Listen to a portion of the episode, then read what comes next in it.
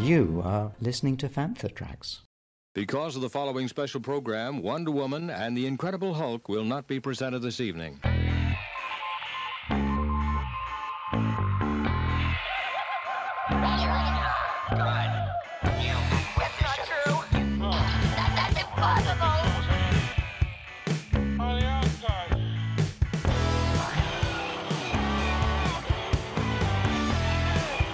Time to get all your Star Wars news in a single file. This is Making Tracks. Here are your hosts, Mark Newbold and Mark Mulcaster. That's not true. That's impossible. Hello and welcome to episode 72 of Making Tracks, brought to you by the fine folk over at FanfTracks.com. I'm Mark, I'm one of your co-hosts, and this week, as always, I am joined by the Right Honourable Reverend of the Church of Fantha, Mr. Mark Newbold. Funny enough, you know, when you go to church and they give you a little bit of wine, a little bit of bread, I've got no bread, but I have got a little bit of wine, I'm drinking some sherry. So, yeah, all is good. How's your Star Wars week been? It's been good. I received a lovely little book known as Light of Jedi, the kickoff to the new era in Star Wars publishing. And obviously we had a chance to watch that Star Wars live stream premiere, which had all those authors on talking about the High Republic. It's an exciting new era, as we keep on being told by everybody at Lucasfilm for Star Wars. So yeah, I'm good. I've started reading the book. I'm about, I don't know, only about 60 odd pages in, but it's pretty good, pretty fast, and it's going to be an exciting read. So yeah, how about you? How's your week in Star Wars been? Like you say, I think this week's been dominated in a good way by the High Republic. We've had a couple of reviews on the site. There's plenty more coverage to come, and it sounds like books are coming thick and fast. Although you mentioned earlier before we started talking, is struggling to get hold of, is it the second book? Is it? Yeah, A Test of Courage. Yeah, well, I think that's by Justina Ireland. From what at least I've been told from Amazon, at least what my email said, that it's been pushed back to like the middle of March or something, which is a little bit frustrating. But there are copies of the audiobook floating around for people to get hold of if they want it. Okay, that's good to know. I'm looking forward to digging into this. It feels like a long time since we've had a big crossover. It's been done in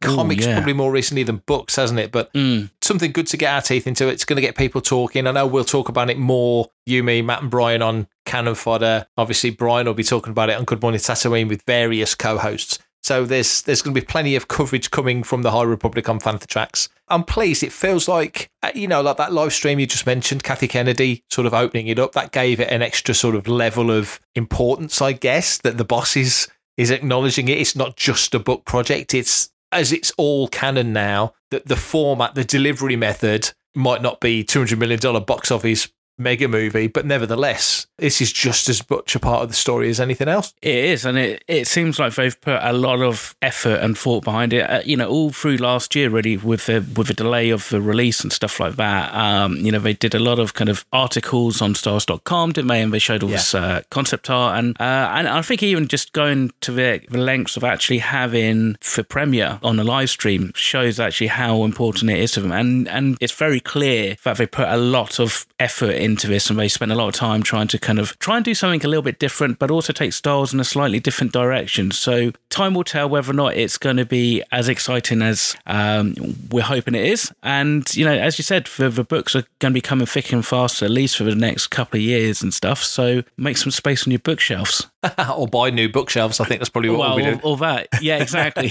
One thing I did like, before we move on, obviously we'll talk again more about this on Cannon Fodder, but one thing I think that I like is that they're doing something a bit similar to what Marvel do with the movies, in that they're doing it in phases. It's a three-phased attack in that sense. And I think that might be something that they could translate across to the movies as well, because it feels with the films and the TV that they are skipping around the timeline an awful lot. Whereas maybe if they did something similar to the High Republic in the sense of focusing on an era, like Ahsoka, Book of Boba Fett, Rangers of the New Republic and The Mandalorian are all set within a fairly tight area by what we can tell. Maybe that will work, doing it in phases, if you like, for the big screen. What do you think? Yeah, I mean, it makes sense. I mean, from what I remember, going right back to the acquisition of Lucasfilm by Disney, they hinted at they wanted to try and do something very similar to the Marvel Cinematic Universe model. We kind of started to hear a little bit about this when they did the announcements for the slate of new shows coming to Disney Plus, and talked about how some of the series was going to kind of tie into a multi-series crossover event.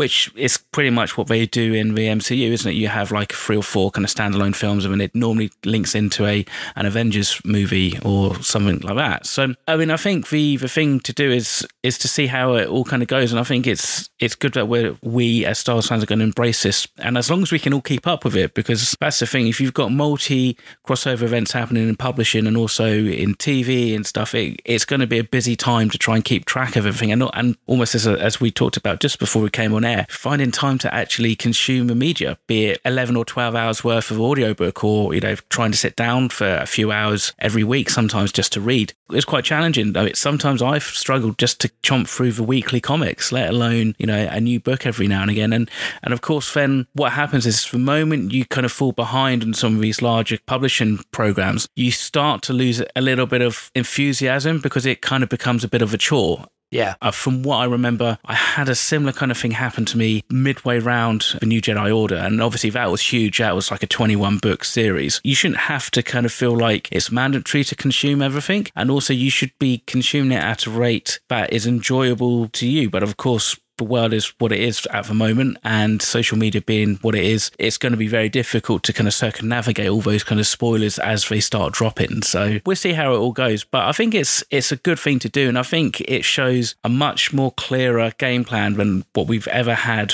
from the sequel era films. It feels to me, because Disney invested so much time and effort into the sequel trilogy, that kind of expected them to delve more into that era. And I like the fact we've heard for years, you go back to Celebration 3 in 2005 and people were saying, oh, Lucas is going to make an Old Republic film. And now we're getting something that's centuries or millennia further forward than that. It's only a couple of hundred years before The Phantom Menace. It's about 150 years. It's like comparing the Roman Empire to the Victorian era. It's not that far away. It's only a couple of generations back, really. Your grandfather's father was around at that time. It's not eons ago. Nevertheless, the galaxy is very clearly a different place. I've only so far read the short story in The Insider, which I reviewed for Fantha Tracks, Charles Soule's short story. Really enjoyed it. Just setting up the concept of Starlight Beacon and some of the characters that are involved and the beginning of this huge event that's happening in hyperspace that's just sort of starting to lay it all out. I really enjoyed that, so I'm very much looking forward to getting into the story. Brian said it recently on one of the Cannon Fodders, you've got your ongoing Star Wars, Bounty Hunters, you've got Aphra, you've got Vader, you've got IDW Star Wars Adventures, and now you've got High Republic Adventures, and Marvel are doing a High Republic comic. So there's, 6 or 7 ongoing titles just in comics. And then already, I think they've announced, with what they announced on the stream, I think there's already 8 High Republic books announced already. You just mentioned there was 21 books in the New Jedi Order.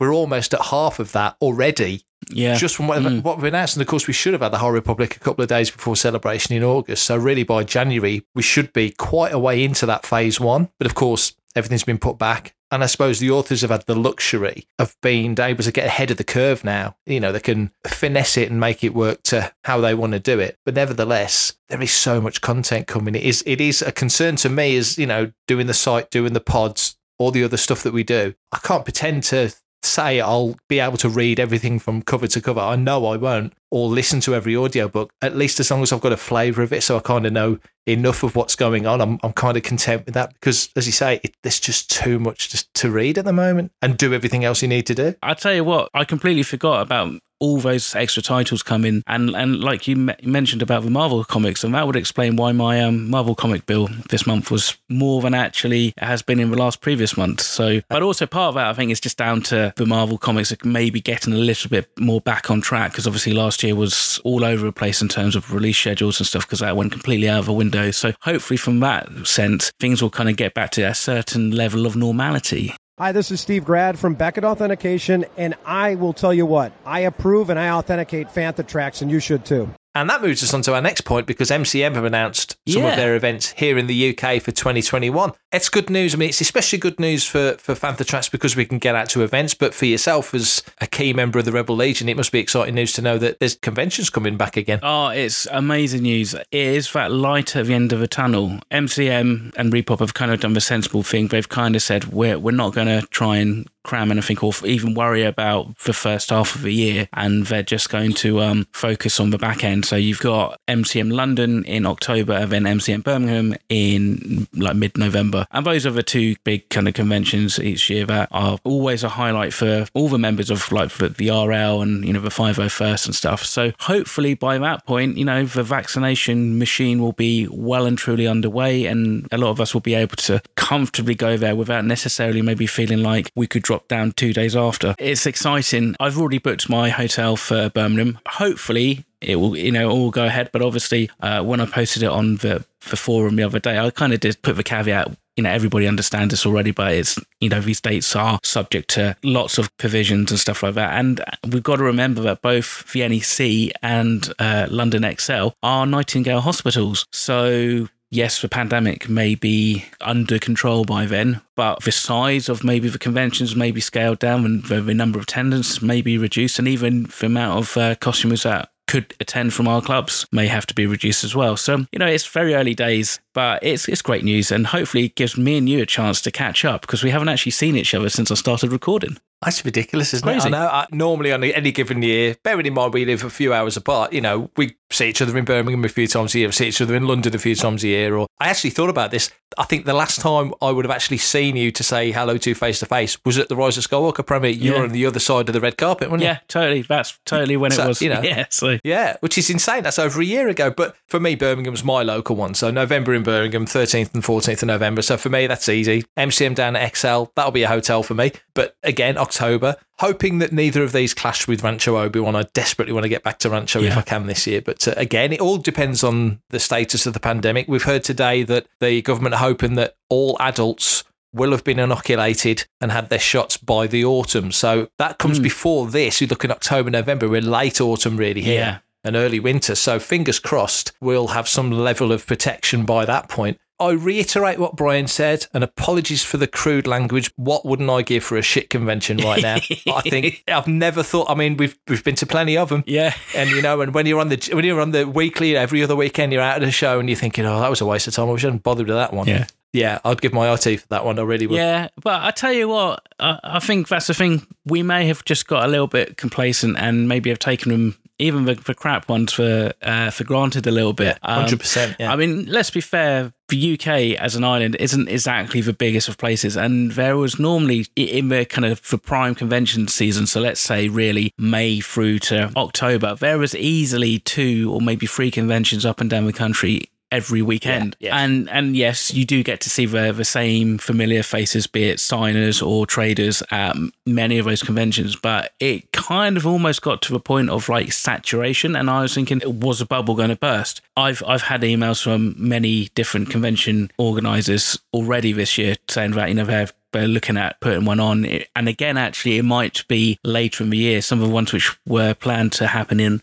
May and stuff may be pushed back to say August or something. So it's good that people are starting to think about it, and I think actually, you know, just for the convention scene, 1 year without conventions is manageable and tolerable, but I think, you know, anything longer than really another 6 months without conventions is probably going to really devastate the actual industry. You take that away from like a trader, and they're not earning a huge amount of money a year at all. You know, the options for them to make money is really greatly reduced. It seems logical to consider this and assume that when we finally do get back to it, and you're totally right, I think we have kind of taken it for granted because we do just kind of get on that cycle of Birmingham in March and London in April and whatever, you know, and 2 or 3 farthest ones in Fordham Bridge and all the other things that we do. Do you think when we get back to it and we start to get into some sort of rhythm again, do you think that the landscape will have significantly changed? Do you anticipate seeing a lot of the familiar faces at stalls and a lot of familiar names and things, or do you think things would have changed quite a bit? I think probably from a trader perspective, but many of them will hopefully return. It will be interesting to see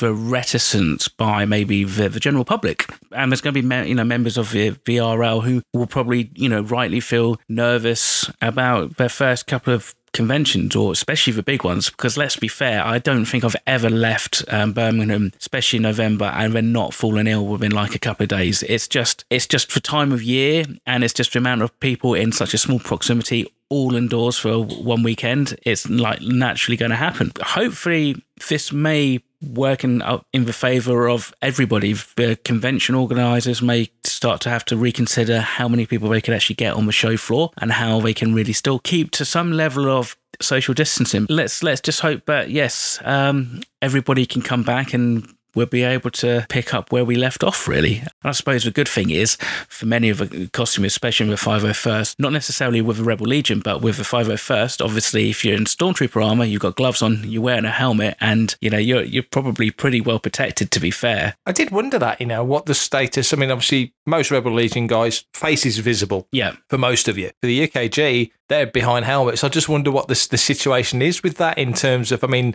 even by October, November, I still think you'll see, I think masks will become a very common thing in general public anyway. Yeah. At these conventions, it's quite a broad width of age range as well. You're going to have kids there, you're going to have teenagers. The older you skew, the more likely you are to see masks. And the Rebel Legion's the same. You've got a breadth of age range there. It's not just age range. You know, there's also people who have got...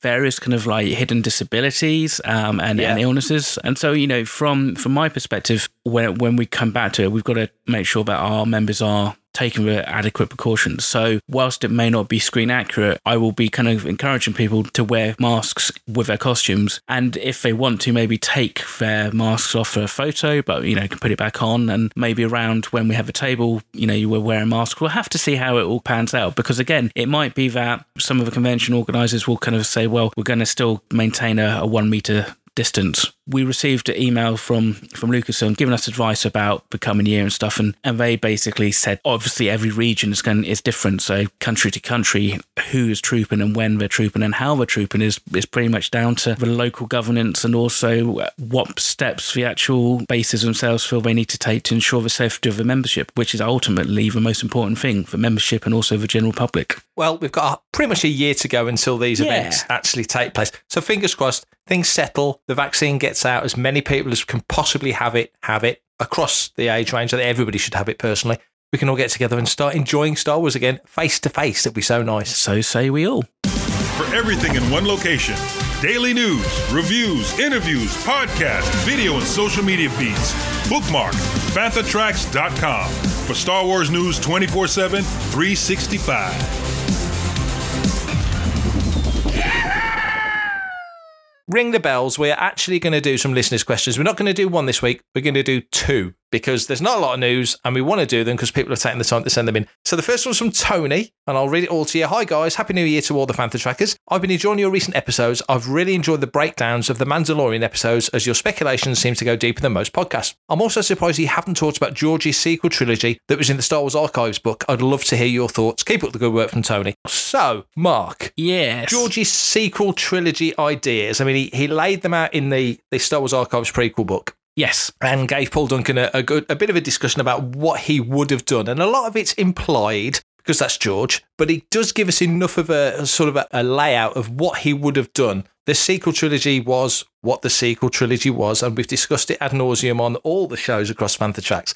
With George doing a story treatment for all three, by nature it would have been more coherent because it's one vision. What are your thoughts on what you heard of Lucas's sequel trilogy ideas? Ooh, cast my mind back to November, wasn't it, when this kind of started surfacing? What I remember, basically, there was a couple of things, a couple of nice surprises and a couple of things that would have definitely been an interesting take. I mean, the first thing was the fact that, a bit like you could say with the sequel trilogy, this was going to focus on Leia, but this wasn't going to focus on Leia in the Resistance. This was more focused on Leia in politics and trying to kind of bring the New Republic together, but also try not to kind of make the same mistakes as the Old Republic did, which then led to the Empire. That, to me, kind of says that's pretty, I think, classic prequel George Lucas. It's obviously visual politics, but it's also the allegory for you know, making the same mistakes in politics time and time again, and how things kind of do end up repeating themselves. But that doesn't necessarily mean that it needs to be dry. I mean, I think we've seen in Bloodlines by Claudia Gray that actually you can have Leia in a story which is heavily based around the politics of the New Republic, and it'd be an exciting story. That would be quite interesting. But then again, you would ultimately still going to end up facing the same situation possibly as what we did with the sequel trilogy, where the untimely death of Carrie Fisher meant that, you know, they would have to do some kind of about turn and figure out what they could do with it. So that was interesting. Obviously, I think the big one was the fact that they was going to focus around Darth Maul. He was basically going to be like the main villain, and in a similar kind of hint that what we got to Solo, he was going to be kind of like the crime boss in the underworld, and he was going to be the dude in charge of everything, taking over from where the Hutts were by the end of Return of the Jedi. I really do wish that is something that we could kind of see, because I think there's been enough track laid in the Clone Wars and like Rebels and, you know, Solo and that, just to see where things go. And I think Maul is such an interesting character that it would have been interesting to see what he does. Now, obviously, you know, a little bit of a retcon is going to be needed, because he did end up dying in, I think it's season 4 of Rebels, I think it was. Yep. But then George wanted to bring Darth Maul back again. He could have done, but then maybe they may not have actually then had that episode in Rebels. What Lucas did here, what Lucas wrote here, predates the sale. Yes. And obviously Rebels season 1 was 2014, so season 4 was what, 2017? 18, something like that, yeah. You know, yeah, so that would have been way in the past at that point. It's an easy, and I say this so often, an easy way to bring Darth Maul back. He got chopped in half. Only his top half came back. His bottom half could have returned. It's doable. It's definitely doable. Those legs are still kicking around on the boo somewhere at the bottom of a shaft. So Maul can come back. I won't have any talk of him not coming back. Well, you know, he is a Sith Lord, so there's some logic to that. I think what Lucas was planning, you're right, absolutely right, because Carrie passing away was out of anyone's control and would have happened anyway. But another thing I think as well is that if Lucas had have done this series of films, my gut tells me that there wouldn't have been a 2-year break. There would have been a 3-year break between the films. Yeah. So, you know, let's say the first one came out in 2015, like Force Awakens, they would have filmed the next one fairly quickly and Carrie would have been a part of that, and it would have happened again, you know, but there would have been more time between the films. I think it would have only just been 2021. We've been getting the last one now, if that's the timescale would have been following. But I do like the thought that Leia and the grandchildren would have been the focal point of this film, of this trilogy. The sequel trilogy we got was, you know, Force Awakens was Solo's film, and Last Jedi was Luke's film, and Rise of Skywalker, as much as they could make it, was Leia's film.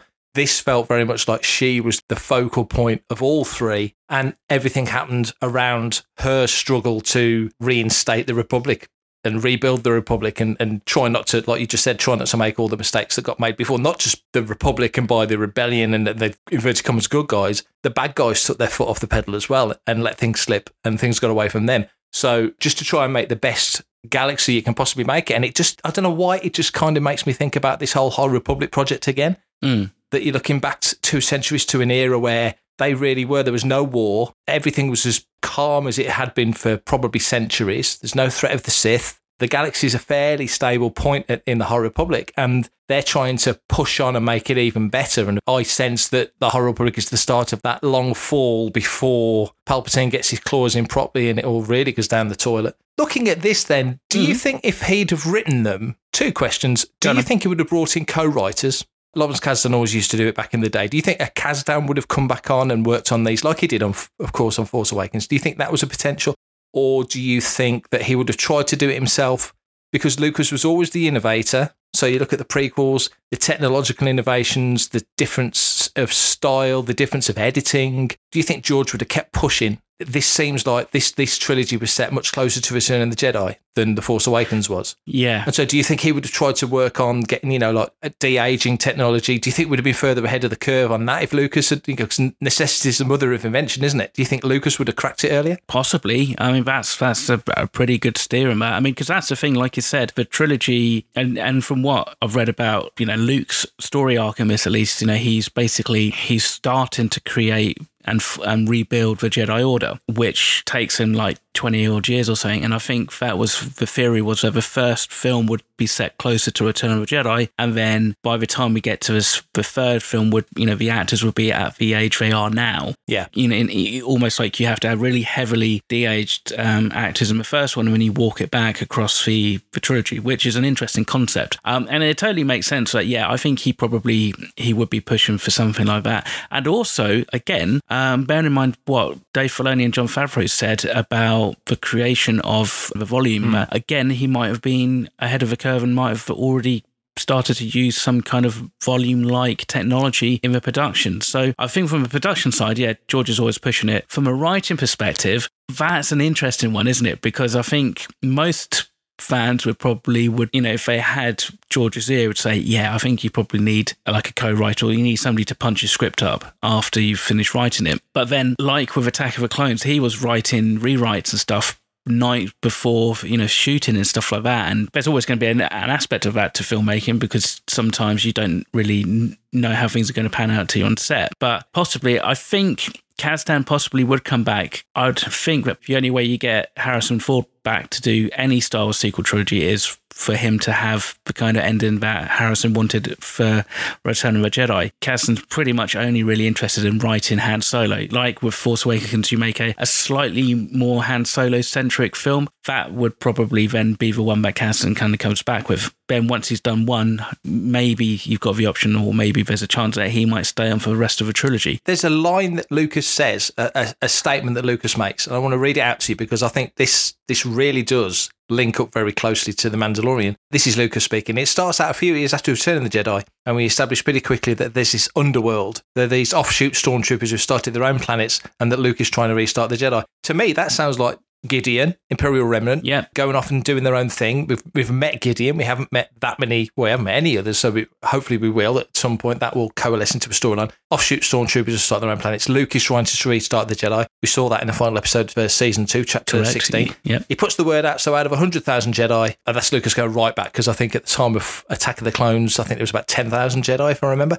Mm-hmm. Maybe 50 or 100 are left across the galaxy. So nothing. The Jedi have to grow again from scratch. So Luke has to find 2 and 3-year-olds and train them. Grogu might as well be a toddler, isn't he? And we know he's exactly 50, but he might as well be 2 or 3. It'll be 20 years before you have a new generation of Jedi, which kind of takes you up to the flashback scenes in Force Awakens and especially in Last Jedi. Yeah. So it kind of feels like someone somewhere, if not Disney and the writers and Lucasfilm sitting down and stripping this out for the sequel trilogy, it feels like it feels like they've gone, that's a fairly decent little waypoint for what we want to show in The Mandalorian. That speaks more to The Mandalorian to me than it ever does the sequel trilogy. Yeah, no, totally. If anybody's going to have an idea of maybe what George was thinking, it's going to be Dave Filoni. Yeah. So yeah, it makes a lot of sense, and it certainly would set up a series like The Mandalorian as well. And how great would that be then to have episode 7 where we see Luke Skywalker, and then you see him in a TV series, like, and then Grogu is then seen in episode 8 or episode 9, and you know that would make for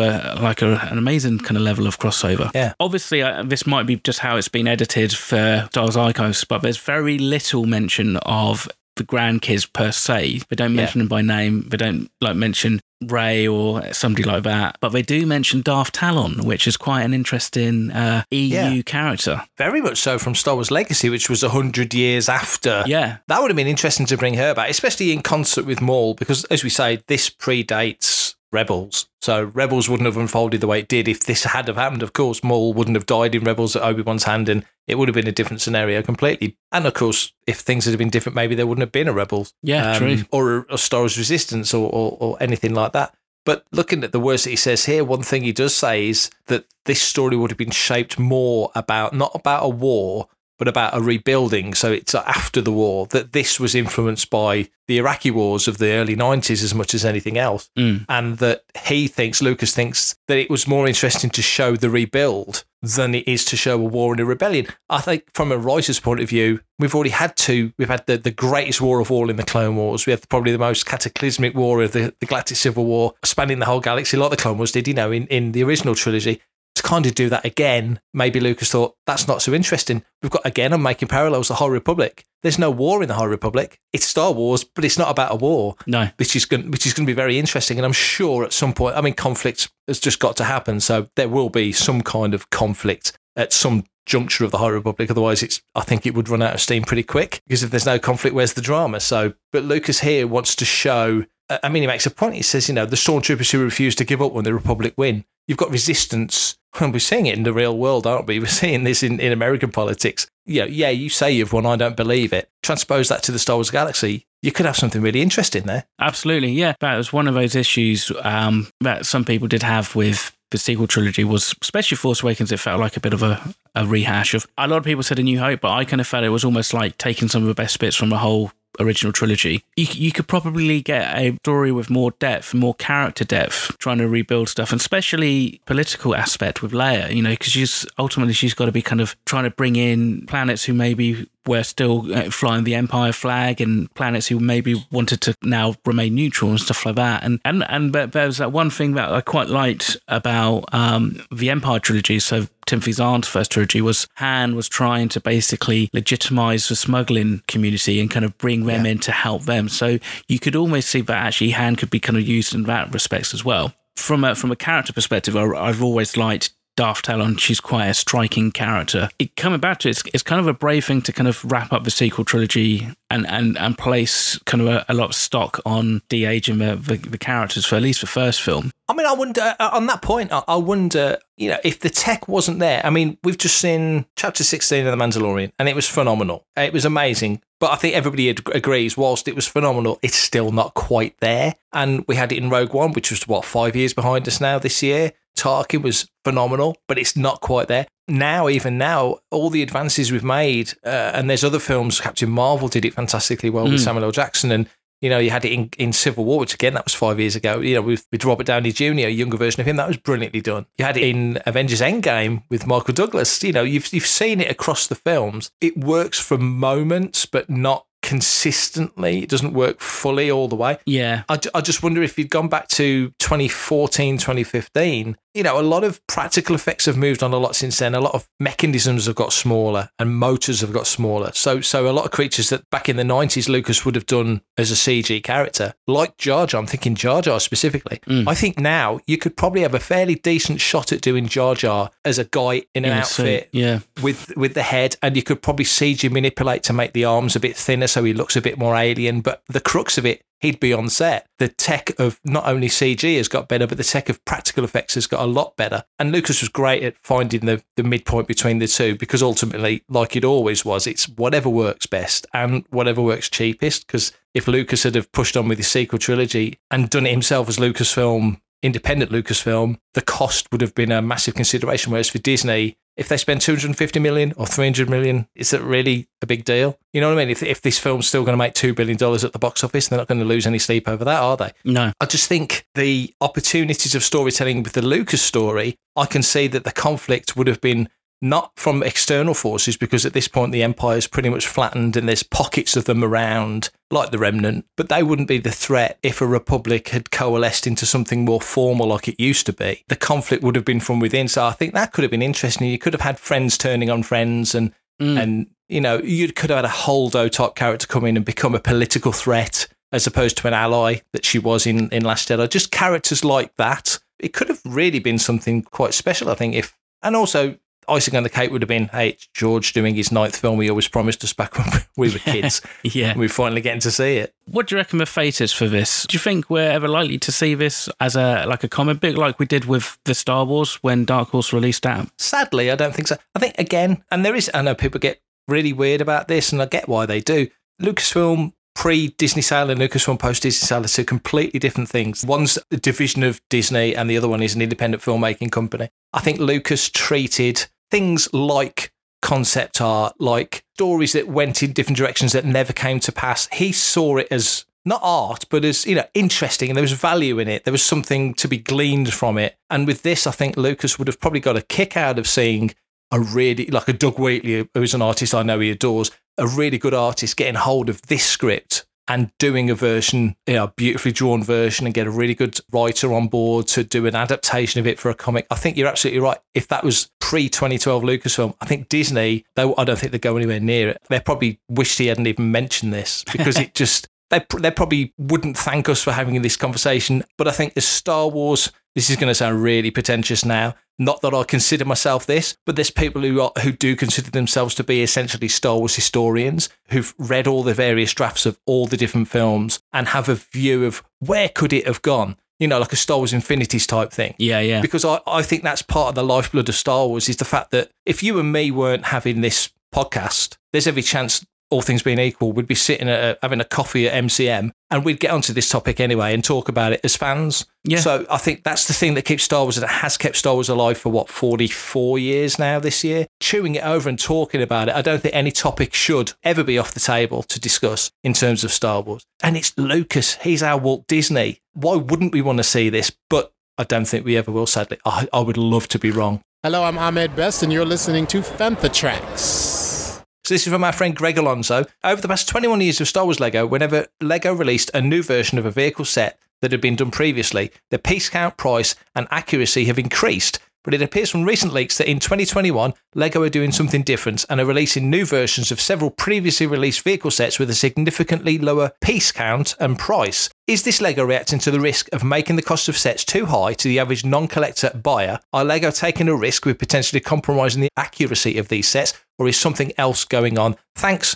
Greg Alonso. So I think it's a great question. I wish we'd got to it way earlier because we've had this in the bank forever. So do you think Lego are looking at the cost of these ships? Apparently there's news that there's a new Lego Death Star coming out. There's something crazy like 11,000 pieces. There was that massive Falcon. We've had other big sets, and they don't generally scale down once they've scaled up, but now they are. Do you think that's, as Greg asks, do you think that's in reaction to the high price of some of the sets and they don't want to scare people away? Possibly. Let's be honest. Lego, probably even more so than I think Hasbro action figures these days, has a much wider and broader demographic in terms of age ranges. Oh, yeah. And let's be fair, if you go down the route of buying the Black Series, you're paying, £25 a figure. So they're pricey, but you could manage to afford one, I think, most months. Whereas, the UCS collections, as amazing as they are pretty prohibitively expensive. I mean, if I was like an 11-year-old and I said to my dad, can I have a Millennium Falcon? And said, oh yeah, by the way, it's £700. Well, then that's me probably doing about, 70,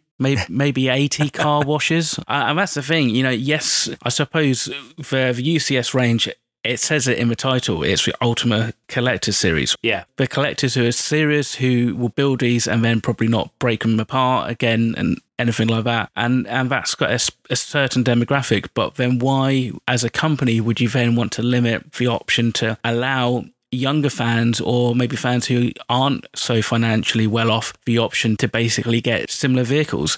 So It kind of makes sense to me. Obviously, I suppose there will be the Lego completists who will probably want to go out and get both levels of sets. But then I suppose it comes down to it. If you've got the money and you can afford it, fair play to you, I suppose. But I think it makes sense. And especially as I think Hasbro, I would say largely with their Star Wars collections now, really focusing in more on the collectors. I mean, again, you look at the prices of some of the vehicles for Millennium Falcon, which came out via Galaxy's Edge on, that was, £400 and, Razor Quest and stuff like that. So, Lego, I think, has got the ability, they've got the scope and the scale to be able to probably supply and offer kind of sets to the two different ends of the collecting market, not necessarily have any kind of like major issues from supply and demand and, just fans kind of pushing back, I would think anyway, as a non-Lego collector. Same. I think you've nailed it, actually. I think Hasbro and Lego have a very similar specific vehicle in the Falcon, in that Lego released that monster beautiful set a couple of years ago in that beautiful big box, the big square box that was 7,000 pieces, whatever it was. Yeah. And then you go back, 2008, when Hasbro released the BMF, the big Millennium Falcon. That was an amazing piece. What was it, about a couple of foot wide? It was huge. It was probably bigger than that. It was a fantastic piece. Now, every time a new film comes out, for Hasbro to feel like they've got to re-release that monster piece, one, it's a risk because it's so expensive to make. If the old one sits on the shelf there, they'll sit there in perpetuity, potentially. Two, for a buyer, a parent buying that vehicle for their kids, they're suddenly thinking, I've got to shell out $300 or $400 or whatever. So that doesn't work. So when they release that much smaller Force Awakens Falcon with the missile firing stuff and all that malarkey inside it, which is a really nice piece, I've got it, it was a really nice ship, then that's much more affordable. You're probably looking nearer pushing 100 for that. Same with the Lego. They released that crazy, amazing Lego about 4 years ago, that cost $600 or $700. And of course, Lego, more value than gold now, so that's only ever going to go up in value. To release a Falcon like a Solo era Falcon, or, any of the other films that a collector can hop onto if they're getting into the latest film and that's where they hop onto, they're going to want to buy it. I get the logic of doing it. Greg makes a great point in terms of, is it a risk compromising the accuracy? But you've just said about UCS, that's obviously high end, high detail. If you're scaling down, I suppose that's the beauty of Lego, a modular system, is that you can sort of scale it down. If it's well designed, you can. I mean, good grief, you buy a Lego magazine every week or every month rather, and okay, they're 20 pieces, and you can build a Razor Crest out of like 20 pieces of Lego. It's ridiculous. But nevertheless, it's visibly the Razor Crest. Now, I'm not comparing that to any of these other pieces, but nevertheless, it does show the malleability of Lego to be able to design these different shapes and sizes. Increasingly, as they add new bricks and new pieces, it just gets better and better. So I totally get the point. Again, I'm not a Lego expert, but it does seem to be unique to Lego that now they're going the other way as opposed to scaling up, they're scaling down. But I think it just broadens their scope. So that's it, mailbox emptied for another couple of weeks. If you do have a question or a comment, or if you want to argue about anything that me and Mark have said in this episode, you can kind of get in touch with us. And as always, Mr. Newbold's going to tell you how you can do it. And I'm going to try and do it in one breath. If you want to be a part of the action and stay updated on all the latest Star Wars news, visit FanfTracks.com or check out the free Fantha Tracks app through the App Store to follow us on your mobile device. You can reach out to us and send in those listeners' questions Mark was just talking about by emailing radio@fanthatracks.com. Like he says, the mailbox is empty. We're as empty as Santa's sack, so send in some questions. Comment, like, and share on any of our social media feeds @FanthaTracks, and be sure to subscribe, leave a review. We could do with some 5-star ones, please, on Amazon Music, Audible, Apple Podcasts, Google Podcasts, Spotify, or your podcatcher or smart speaker of choice. And as always, thanks to James Semple for composing the Fantha Tracks intro, Adam O'Brien for our Making Tracks opening music, and Mark Daniel and Vanessa Marshall for our voiceovers. I did take a couple of breaths. I'm sorry. I was going to say, I thought I heard a breath. I know. Couldn't help it. Be sure to watch Good Morning Tatooine, our weekly news show, live on Fantha Tracks Facebook every Sunday evening at 9 o'clock GMT, and later on Fantha Tracks TV on YouTube and on the site. It's back on the 17th, so it's not on this week, it's on next week, so it will be back. Thank you, Mark. I really needed that. I've had a long week, and I look forward to talking Star Wars, and it was good fun as always. Oh, you're welcome, matey. I look forward to next week's episode. So everybody, from me and from him, stay safe. We are all Republic. Coming up next on Fantha Tracks Radio, it's Cannon Fodder.